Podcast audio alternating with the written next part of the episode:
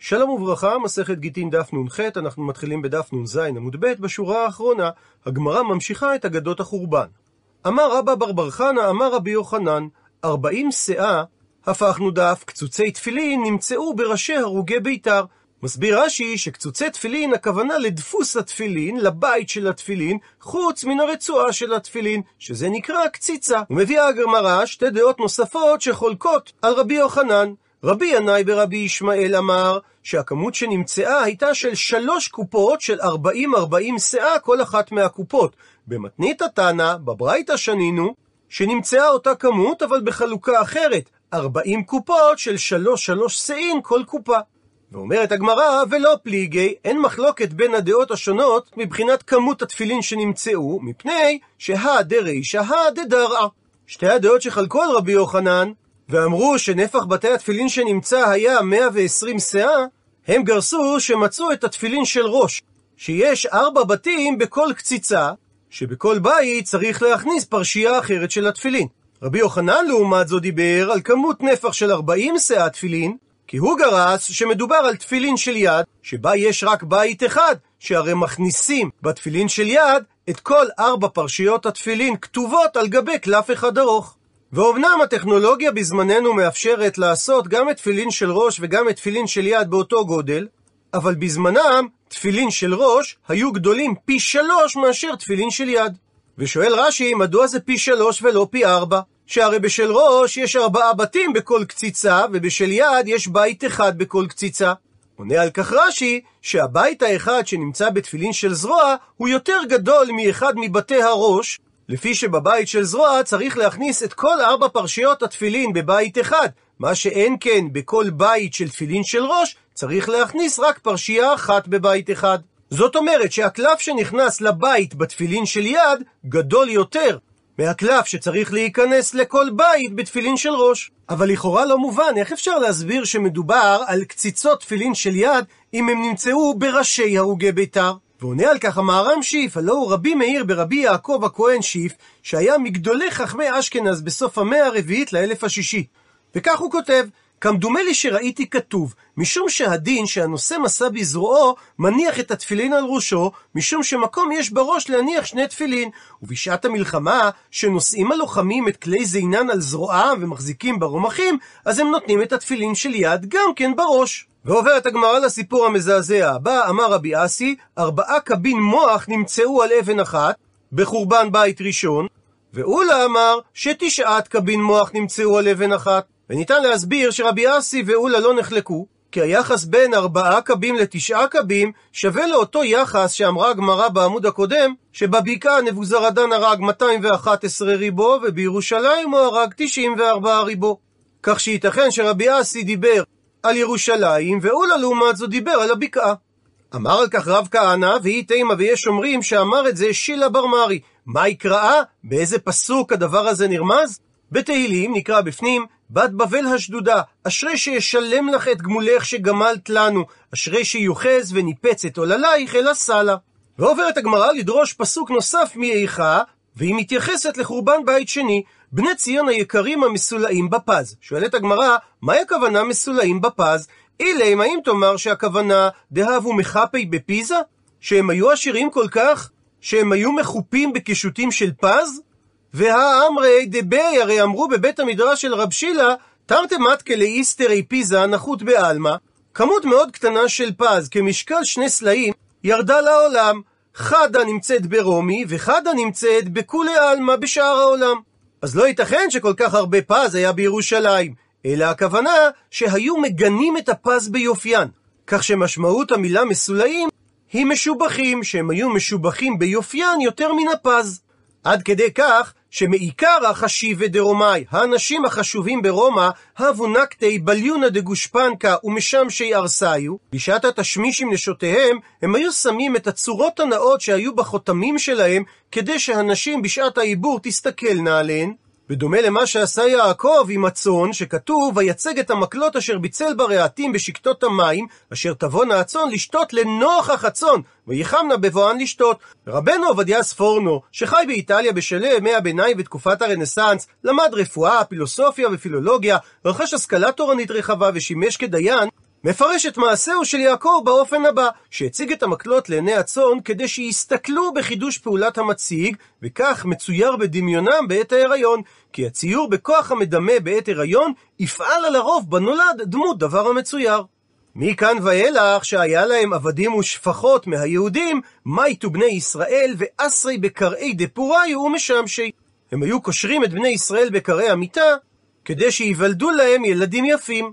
ומספרת הגמרא שאמר לאחד מבני ישראל לחברי, הא היכא כתיבה.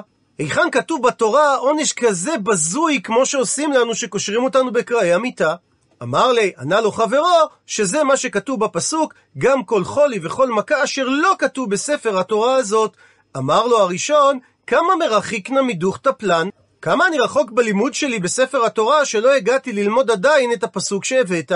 אמר לי, ענה לו חברו, אינגד, אתה מרוחק רק קצת, פוסטה ופלגה, דף וחצי. אמר לי הראשון, אם מתי לגבי, לא יצטריך אלך. אם הייתי כבר מגיע ללמוד את הפסוק הזה, לא הייתי צריך שתענה את התשובה לשאלתי, כי הייתי מבין את זה לבד. וממשיכה הגמרא, אמר רב יהודה, אמר שמואל, משום רבן שמעון בן גמליאל. מהי משמעות דכתיב איני עוללה לנפשי מכל בנות עירי? ארבע מאות בתי כנסיות היו בכרך ביתר, ובכל אחת ואחת היו בה ארבע מאות מלמדי תינוקות, וכל אחד ואחד היו לפניו ארבע מאות תינוקות של בית רבן. ובסוגריים נאמר שכמובן שהמספר 400 יש לו פה איזושהי משמעות סמלית, סגור סוגריים, וכשהיה אויב נכנס לשם, היו דוקרים אותן התינוקים בחותריהן, בעטים שהם החזיקו לצורך הלימוד, וכשגבר אויב ולכדום, כרחום את התינוקות בספריהם והציתום באש. וממשיכה הגמרא תנו רבנן, שנו רבותינו בתוספתא, מעשה ברבי יהושע בן חנניה, שהלך לכרך גדול שברומי. אמרו לו, תינוק אחד יש בבית האסורים, יפה עיניים וטוב רואי, וקבוצותיו סדורות לו טלטלים. הלך ועמד על פתח בית האסורים, אמר, את תחילת הפסוק מישעיהו, מי נתן למשיסה יעקב וישראל לבוזזים? וענה אותו תינוק ואמר את המשך הפסוק, הלא השם זו חטאנו לו, ולא אהבו בדרכיו הלוך, ולא שמעו בתורתו. בעקבות כך, אמר רבי יהושע, מובטחני בו, בתינוק הזה, שמורה הוראה בישראל. ואז הוא נשבע, העבודה, שאיני זז מכאן עד שאפדנו בכל ממון שפוסקים עליו. ואכן אמרו שהוא לא זז משם עד שפדאו בממון הרבה, ולא היו ימים מועטים עד שהורה הוראה בישראל, ומנו ומי זה אותו תינוק, רבי ישמעאל בן אלישע. ומיד שואל תוספות במקום, הרי המשנה בדף מ"ה אמרה שאסור לפדות את השבויים יותר מכדי שוויין. מביא על כך תוספות שני תירוצים, שיכול להיות שהדבר לא נאמר כאשר יש סכנת נפשות, שאז כן פודים את השבויים יותר על כדי דמיהן. אפשרות שנייה, משום שאותו תינוק מופלג בחוכמה היה. וגם לא היה קיים החשש שבעקבות כך הגויים ילכו וישבו עוד תינוקות יהודים, כי אנחנו מדברים אחרי חורבן בית שני, שרוב מי שנשאר בחיים, לקחו אותו כבר בשבי. וממשיכה הגמרא, אמר רב יהודה אמר רב, מעשה בבנו וביתו של רבי ישמעאל בן אלישע, שנשבו לשני אדונים. לימים נזדווגו שניהם, נפגשו שני האדונים במקום אחד. זה אומר, תשמע, יש לי עבד שאין כיופיו בכל העולם. וזה אומר, תשמע, יש לי שפחה שאין בכל העולם כולו כיופייה. אז אמרו, בואו ונשיאם זה לזה ונתחלק בוולדות. הכניסום לחדר, זה ישב בקרן זווית זה, וזו ישבה בקרן זווית זה. זה אומר, אני כהן בן כהנים גדולים, אשא שפחה, וזאת אומרת, אני כהנת בת כהנים גדולים, אנסה לעבד? ובחדר היה חושך, הם לא הכירו זה את זה, ובכו כל הלילה. כיוון שעל העמוד השחר הכירו זה את זה שהם אחים, ונפלו זה על זה, וגאו בבכייה, עד שיצאה נשמתן, ועליהם כונן ירמיה, על אלה אני בוכייה, איני איני יורד המים. ועוד באותו עניין, אמר אש לקיש, מעשה באישה אחת, וצפנת בת פניאל שמה, צפנת קראו לה שהכל צופים ביופייה, כי הייתה כל כך יפה. בת פניאל קראו לה, כי הייתה בתו של כהן גדול, ששימש לפני ולפנים. וזה רמוז במילה פניאל, כי הוא היה בפנים היכן שמשרתים את האל. שנתעלל בה באותה צפנת בת פניאל, שבי כל הלילה. למחר הלבישה שבעה חלוקים והוציאה למוכרה. בא אדם אחד שהיה מכוער ביותר, אמר לו אותו אדם לשבי, הראיני את יופייה. אמר לו, ריקה, אם אתה רוצה לקח כך, שאין כיופייה בכל העולם כולו. אמר לו, אף על פי כן אני הלקוח, תעשה מה שאני מבקש. הפשיטה השבאי שישה חלוקים, ושביעי היא קרעתה מעצמה ונתפלשה באפר, אמרה לפניו, ריבונו של עולם, אם עלינו לא חסת, על קדושת שמך הגיבור, למה לא תחוס? ועליה כונן ירמיה, בת עמי חיגרי שק והתפלשי באפר. אבל יחיד עשי לך, מספד תמרורים, כי פתאום יבוא השודד עלינו. ומדייקת הגמרא, עלייך לא נאמר, אלא עלינו, כביכול, עליי ועלייך בא שודד. ומסיים את הגמרא את אגדות החורבן בסיפור המזעזע הבא. אמר רב יהודה אמר רב, מאי דכתיב, מה רמוז בפסוק במיכה, ועשקו גבר וביתו ואיש ונחלתו? מעשה באדם אחד שנתן עיניו באשת רבו, לא מדובר על רבו שלימדו תורה, אלא ושוליה דנגרי יבה, שהוא היה תלמידו בנגרות. פעם אחת הוצרך רבו ללוות כסף. אמר לו התלמיד, שגר אשתך אצלי ועלבנה. שיגר אשתו אצלו, שהה עמה שלושה ימים, ולאחר מכן קדם התלמיד ובא אצלו, אמר לו רבו לתלמיד, אשתי ששיגרתי לך, היכני? אמר לו התלמיד, אני פטרתיה לאלתר, ושמעתי שהתינוקות נתעללו בה בדרך. זאת אומרת שהיא זינתה עם תינוקות. אמר לו הרב לתלמיד, מה אעשה? אמר לו התלמיד, אם אתה שומע לעצתי, גרשה.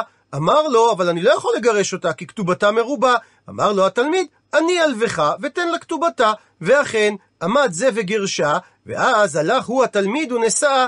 כיוון שהגיע זמנו לפרוע את החוב ולא היה לו לפורו, אמר לו התלמיד, בוא ועשה עמי בחובך. והיו הם, דהיינו, התלמיד והאישה, יושבים ואוכלים ושותים, והוא, הבעל הראשון, היה עומד ומשקה עליהם, והיו דמעות נושרות מעיניו ונופלות בכוסיהן. את הגמרא, ועל אותה שעה נתחתם גזר דין ונחרבה ירושלים.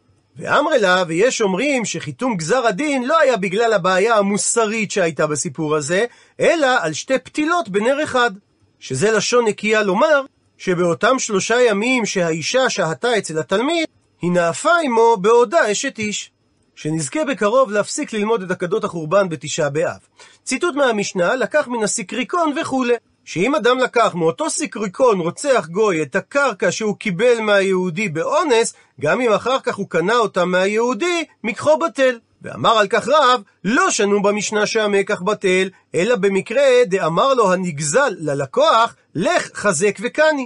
לך תעשה פעולה של קניין חזקה בקרקע. אבל, אם הוא לא רק אמר לו דברים, אלא גם כתב לו בשטר, במקרה כזה, קנה הלקוח והמקח לא בטל. ושמואל לעומת זאת אמר, שאף בשטר נמי לא קנה הלקוח והמקח בטל, עד שיכתוב לו הנגזל, שהוא מוכר לו את הקרקע באחריות. ונקודת המחלוקת בין רב ושמואל, עד מתי אנחנו אומרים שהנגזל פוחד מהסיקריקון, ולכן הוא מסכים למכירה בעל כורחו, ומתי אנחנו אומרים שהוא כבר גמר בדעתו מרצונו למכור את הקרקע. לפי רב, ברגע שהוא כתב שטר ולא הסתפק בלומר לו לך חזק וקני, הוא כבר הראה שיש פה גמירות דעת במכירה. שמואל לעומת זאת אומר, שגם כאשר הוא כותב את השטר, זה עדיין לא אומר שהוא עושה את זה מרצונו, ייתכן והוא פוחד מהסיקריקון. אבל אם הוא הוסיף בשטר שהוא נותן אחריות על המכירה, גם שמואל מסכים שבמקרה כזה יש גמירות דעת על המכירה. הפכנו דף ומביאה הגמרא סייעתא לשמואל. תניא כבתי דשמואל, שנינו בתוספתא כשיטתו של שמואל, שרבי שמעון בן אלעזר אומר, אדם שרוצה לקנות קרקע שמשועבדת לכתובת האישה, אם הוא לקח מן האישה, דהיינו עשה ממנה קניין שהיא מוחלת על השעבוד בקרקע, וחזר ולקח אחר כך את הקרקע מן האיש, במקרה כזה מקחו קיים. אבל אם הוא עשה את הדברים בסדר הפוך, שקודם הוא לקח את הקרקע מן האיש, ואז וחזר ולקח את הקרקע מן האישה, מקחו בטל. כי האישה יכולה לומר שהיא הסכימה בעל כורחה כדי למצוא חן בעיני בעלה. אלא אם כן אומרת התוספתא, עד שתכתוב לו האישה אחריות. וזה תואם לשיטתו של שמואל. מקשה הגמרא, אז אם כך, נעימת יבת יובתא דרב. אולי נאמר שמדברי התוספתא יש כוזייה חזקה על דברי רב. מתרצת הגמרא, אמר לך רב, רב יענה לך באופן הבא, מהי הכוונה בלשון התוספתא אחריות? נמי שטר. גם בתוספתא הכוונה לשטר בלי אחריות נכסים, שמפני שהיא כותבת לו שטר, זה עצמו מהווה אחריות על המכירה, שהאישה לא תוכל להתחרט ולחזור עליו לגבות את הקרקע. וממשיכה הגמרא תנו רבנן, שנו רבותינו בברייתא. אדם שלקח קרקע מן הסיקריקון, ואכלה במשך שלוש שנים בפני הבעלים שממנו נגזלה הקרקע, וחזר ומכרה לאחר, במקרה כזה, אין לבעלים הראשונים על הלוקח השני כלום. עד לכאן לשון הברייתא, ושואלת הגמרא איך היא דמי, באיזה מציאות מדובר בברייתא? אידקא טעין, אם הלוקח השני טוען ואמר מנח זבנה, שהוא טוען כלפי הבעלים הנגזל, שהוא יודע שהלוקח הראשון קנה ממך ונתן לך רביע כתקנת בית דין, ואחר כך הוא עוד אכל במשך שלוש שנים, שזה נקרא שני חזקה, שלאחר שני חזקה, המוכר לא יכול לבוא ללוקח ולומר לו, תראה לי את שטר המכירה. אז לא מובן מדוע אמרה הברייתא שמדובר דווקא שהלוקח הראשון חזר ומכרה ללוקח שני. שהרי במקרה כזה, אפילו הלוקח הראשון נמי, גם הוא לא יהיה חייב לנגזל כלום. שהרי לאחר שהוא אכל שני חזקה, הוא יכול לטעון כלפי הנגזל שחזרתי ולקחתי ממך את השדה כתקנת חכמים. ואם מדובר בברייתא דלא קטין ואמר מנח זבנה, שהלקוח השני לא טוען שהוא יודע שהלקוח הראשון שילם לנגזל רביע כתקנת בית דין, אז אם כך, אפילו הלקוח השני, נמי לא יכול להמשיך להחזיק בקרקע, אפילו שהלקוח הראשון כבר אכל שני חזקה. מבאר את הדברים אמר רב ששת, שלעולם צריך להסביר את הברייתא דלא קטיין לי, שהלקוח השני לא יודע לטעון שהלקוח הראשון שילם את הרביע כתקנת בית דין לנגזל. וכגון זה טוענים ליורש וטוענים ללוקח. ועל המקרה הזה נאמר שבית הדין טוענים עבור הלוקח, כמו שהם טוענים עבור היורש. הוא מסביר רש"י, אדם הלוקח מסיקריקון והורישה לבניו, ואכלה שלוש שנים, או שמכרה לאחר והוא אכלה שלוש שנים, ובאו הבעלים הראשונים להוציא ממנו את השדה, והוא, היורש או הלקוח השני, אינו יודע לטעון ולומר שהראשון קנאה ממך כתקנת בית דין, אז בית דין טוענים בשביל היורש או בשביל הלוקח, שמסתבר שהלקוח הראשון קנה ממנו כתקנת חכמים. שהרי מי שקונה מסיקריקון, ודאי הוא יודע ממי נגזלה הקרקע, והוא לא יזרוק את הכסף שלו בסתם וישלם סיקריקון, אם הוא לא גם ישלם כתקנת חכמים לבעלים הנגזל. אבל מסייג רב ששת את דבריו, שזה דווקא שבדים טוענים ליורש או ללוקח השני. ואידך, אבל הלוקח הראשון מהסיקריקון, היא תאין אין, והיא לא תאין לא. בית הדין לא טוענים עבורו, שהרי הוא עצמו ודאי יודע אם הוא קנה מהנגזל או לא קנה ממנו כתקנת בית הדין. ואם אכן הוא קנה ממנו, הוא היה צריך לטעון את הדבר. ולכן אם הוא טען, לאחר שהוא אכל שני חזקה, שהוא שילם במקור לנגזל את הרביע של הקרקע כתקנת חכמים, אז אין לנגזל טענה כלפיו, ואם הוא לא טען את זה, אז אין לו זכות בקרקע. ממשיכה הגמרא ומביאה תנו רבנן שנו רבותינו בתוספתא. עובד כוכבים הבא מחמת חוב ולקח קרקע מיהודי, או שהוא בא ומחמת הנפרות, שהוא גזל ממנו את הקרקע, אבל לא מצד שמסור היהודי בידו להרוג את בעל הקרקע אם הוא לא ייתן לו אותה, במקרה כזה אומרת התוספתא שאין בו משום דין סיקריקון. מסביר רש"י שגם אם הקרקע שהתה בידו במשך 12 חודש, לא יכול הלקוח שקנה מהסיקריקון לתת רביע לבעלים הנגזל כפי שתיקנו חכמים והוא יחזיק בקרקע. אלא הוא חייב להחזיר את הקרקע לבעלים בחינם. כי רק לגבי סיקריקון אמרו חכמים שהלקוח ישלם רביע לנגזל והקרקע תישאר אצלו, שאפילו בשלב השלישי, שכבר הייתה הנחיה מהשלטון שאסור להרוג את היהודים, עדיין הנגזל פחד מהסיקריקון שיהרוג אותו, ולכן הוא גמר בדעתו להקנות לו את הקרקע בגלל אונס המיתה. וכך גם מוכח מהתגלגלות הדברים, שהרי הוא הניח את השדה בידו של הסיקריקון במשך 12 חודש, ולא צעק עליו. ולכן תקנו חכמים שהלקוח שלקח את הקרקע מיד הסיקריקון נותן לבעלים רביע, מפני שחכמים אמרו שהעובד כוכבים לא מעוניין בקרקע אלא בכסף, וכדי למכור את הקרקע בקלות, הוא עושה הנחה לגבי הלוקח בכמות של רביע. שהרי את הקרקע עצמה הוא גזל בחינם. אבל קרקע שבאה לגוי מחמת חוב ומחמת הנפרות, אף על גב שהיא שהתה בידו 12 חודש, הנגזל לא גמר בדעתו להקנות לו את הקרקע, כי עדיין לא הזדמנה לו השעה לקבל את הקרקע חזרה ממנו. הוא מסיים את התוספתא, והנפרות עצמה צריכה שתשהה 12 חודש ביד העובד כוכבים, שאם לא כן, תחזור הקרקע לנגזל. ומעיר רש"י שהנגזל יצטרך לשלם את שווי הקרקע למי שלקח אותה מהגוי, כפי שאמרה המשנה, שאם יש בידם של הנגזלים לקח את הקרקע, הם קודמים לכל אדם לקנות אותה מאותו גוי. אז על אותו משקל, אם הקרקע לא שעתה 12 חודש ביד הגוי והוא מכר אותה ללוקח, רשאים הבעלים לקנות את הקרקע חזקה מיד הלוקח. עד לכאן לשון התוספתא, ומקשה הגמרא, והאמרת שאין בה משום סיקריקון. הרי בתחילת התוספתא נאמר שהבא מחמת הנפרות אין בו משום סיקריקון. מה שאומר שהדין לגבי 12 חודש ביד הגוי נאמר רק לגבי סיקריקון. ואילו על קרקע שבאה בהנפרות לא שייך דין 12 חודש, אלא היא חוזרת לעולם לנגזל בלי שהוא ישלם כסף על כך. אז מה משמעות סוף התוספתא שהנפרות עצמה צריכה שתשעה 12 חודש? מתרצת הגמרא, הכי כאמר, כך צריך לתקן את הניסוח בברייתא, שבמקום המילה והנפרות צריך לומר שסיקריקון עצמה צריכה שתשעה 12 חודש. ועוד באותו עניין אמר רב יוסף, נקטינן, מקובלנו להלכה, שאין הנפרות בבבל. מסביר רש"י, שאין מציאות שעובד כוכבים אונס קרקע מישראל בבבל בהנפרות, כך שאם בא ישראל וערער על חברו ואומר שהקרקע הזאת שלקחת מן העובד כוכבים שלי הייתה, והעובד כוכבים גזל ממני, הוא אינו נאמן. מקשה הגמרא על דברי רב יוסף, והכחזינן דאיכא. הרי אנחנו רואים במציאות שגויים גוזלים קרקעות מיהודים גם בבבל. אלא מתרצת הגמרא, אימה, תאמר שאמר רב יוסף, לא שאין מציאות של הנפרות בבבל, אלא שאין דין הנפרות בבבל. מה איתה מה? ומה הסיבה שאין דין הנפרות בבבל? כיוון דאיכא בית דבר, כיוון שהיה בבבל שלטון מתוקן, והיה שם בית משפט, ולא אזיל קביל, והנגזל לא הלך וקבל על הגזל, אימה, אז תאמר אכולי אכיל. מסתבר שהוא מחל לגזלן על הקרקע, ולכן הוא לא יכול להפסיד את הלוקח. הוא מספר את הגמרא על אדם שקראו לו גידל בר רעילי, שהוא קביל ערה בטסקה מבני בגה. מסביר רש"י, שכך היה מנהגם, הם היו פוסקים מס על כל השדות שנמצאים בבקעה, לתת כך וכך כסף לשנה למלך, ואז הם היו מחלקים את השדות ביניהם, ונותן כל אחד מבעלי השדות מס לפי חלקו המגיעו. והם היו נותנים את כל הכסף לאדם אחד, והוא היה נותנו לגבאי המלך.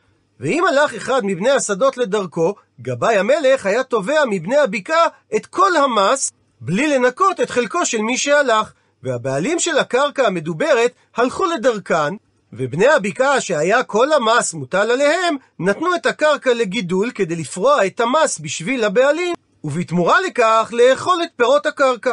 ואותו גידל בר העילי, אקדים ויהיב זוזי דתלת שנין, שילם לגבי המלך מראש מס עבור שלוש שנים. אבל לסוף השנה הראשונה, עתה מרוות הקמאי. באו הבעלים הראשונים של הקרקע, אמרו לי לגידל בר העילי, שתה קמייתא דיהבת אכלת. עבור השנה הראשונה ששילמת את מס המלך, אכלת את פירות הקרקע. השתה, אבל מעכשיו, אנא יהבינן, אנא נחלינן. אנחנו נשלם את המס לגבי המלך, ואנחנו נאכל את פירות הקרקע. עטו לקמי, אז הם באו לדיון בפני דרב פאפא, כי גידל בר העילי דרש שישלמו לו את השנתיים הנוספות שהוא שילם. וסבר רב פאפא למיכתא לב טירפא אבני בגה. הוא רצה לכתוב שטר מבית הדין, שיוכל גידל בר העילי לטרוף מהקרקעות שלהם את הסכום שהוא נתן, שהרי אילו לא היו באים הבעלים הראשונים לטרוף ממנו, הוא לא היה מפסיד כלום. אבל מעתה שהם יאכלו את הפירות, הרי ייטול המלך את המס מהם, ולא יעלו הכספים שהוא נתן למלך בחשבון, אז נמצא שהוא מפסיד את הסכום שהוא נתן. אמר לי, הקשה רב הונא ברי דרב יהושע לרב פאפא, אם כן, עשית סיקריקות. אם ככה אתה פוסק, אז זה כדין סיקריקון, שאמרנו במשנה האחרונה שהלקוח לא מפסיד כלום. שהרי אמרה המשנה שקנה הלקוח, והוא נותן לבעלים הראשונים את הסכום הנחה שעשה לו הגוי על הקרקע. או לחילופין, אם הבעלים הראשונים רוצים, אז הם יכולים להחזיר לו את מעותיו ולקנות ממנו את השדה. וכך גם אתה פסקת, שלא יפסיד גידל בר העילי את מה שהוא נתן למלך, אבל הרי המלך הוא לא סיקריקון, שהרי הוא רק גובה מהם את המס, ומפני החוב של המס נמכרה השדה לגידל בר העילי. וזו בעיה שלו, שהוא הקדים ושילם מראש מס של שלוש שנים. אלא אמר רב הונא ברי דרב יהושע, שגידל בר העילי, הניח מעותיו על קרן הצבי. שלא היה לו להקדים וליתן את המס מראש עבור שלוש שנים, והוא לקח סיכון כמו אדם ששם את הכסף שלו על קרן הצבי וחושב שזה יישמר. ציטוט מהמשנה, זו משנה ראשונה, אבל בית דין של אחריהם אמרו, הלוקח מן הסיקריקון נותן לבעלים רביע. ובהסבר המשנה נחלקו האמוראים. אמר רב, הכוונה שהוא נותן לו רביע בקרקע או רביע במעות. ושמואל לעומת זאת אמר, שהכוונה שהוא נותן לו רביע בקרקע שהם שליש במעות. זאת אומרת שרב ושמואל מסכימים שהלוקח יכול לתת לבעלים שגזלו ממנו את הקרקע כמות של רביע בקרקע עצמה, אבל במידה והוא רוצה לשלם לו, הם נחלקו כמה צריך לשלם. ועל כך שואלת הגמרא, במאי כמפלגי? מה נקודת המחלוקת ביניהם? עונה הגמרא, מר סבר שזה שמואל, נחי רביע זבין, הסיקריקון מכר את הקרקע בניכוי רבע משוויה, ומר סבר שזו שיטת רב, נקרי חומשה זבין, שהסיקריקון מכר את הקרקע בניכוי חמישית מערכה. הוא מסביר רש"י, לשיטת רב, או שהלקוח ייתן לבעלים רביע מעות שנתן לעובד כוכבים, או שייתן לו קרקע ששווה רביע של המעות. כך שאם למשל הלקוח קנה מהסיקריקון את כל הקרקע במנה, אז או שהוא נותן לנגזל רביע מנה, או אם הבעלים חפצים בקרקע עצמה, אז הוא נותן לו מהקרקע עצמה כמות ששווה רביע מנה, דהיינו חמישית שבקרקע.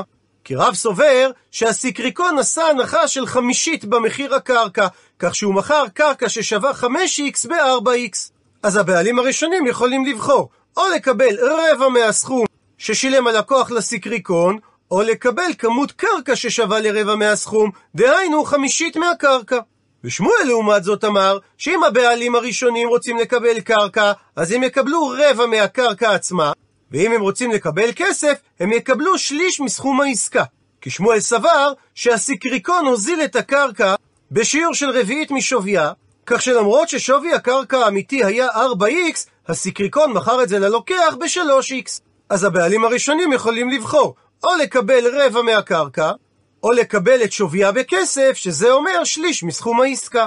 מי טבעי מקשה הגמרא מהברייתא על דברי שמואל, שהסבירה הברייתא שהרישא של המשנה שאמרה שהלוקח מהסיקריקון מקחו בטל, זו משנה ראשונה, אבל בית דין שלאחריהן אמרו שהלוקח מן הסיקריקון נותן לבעלים רביע, ויד בעלים על העליונה.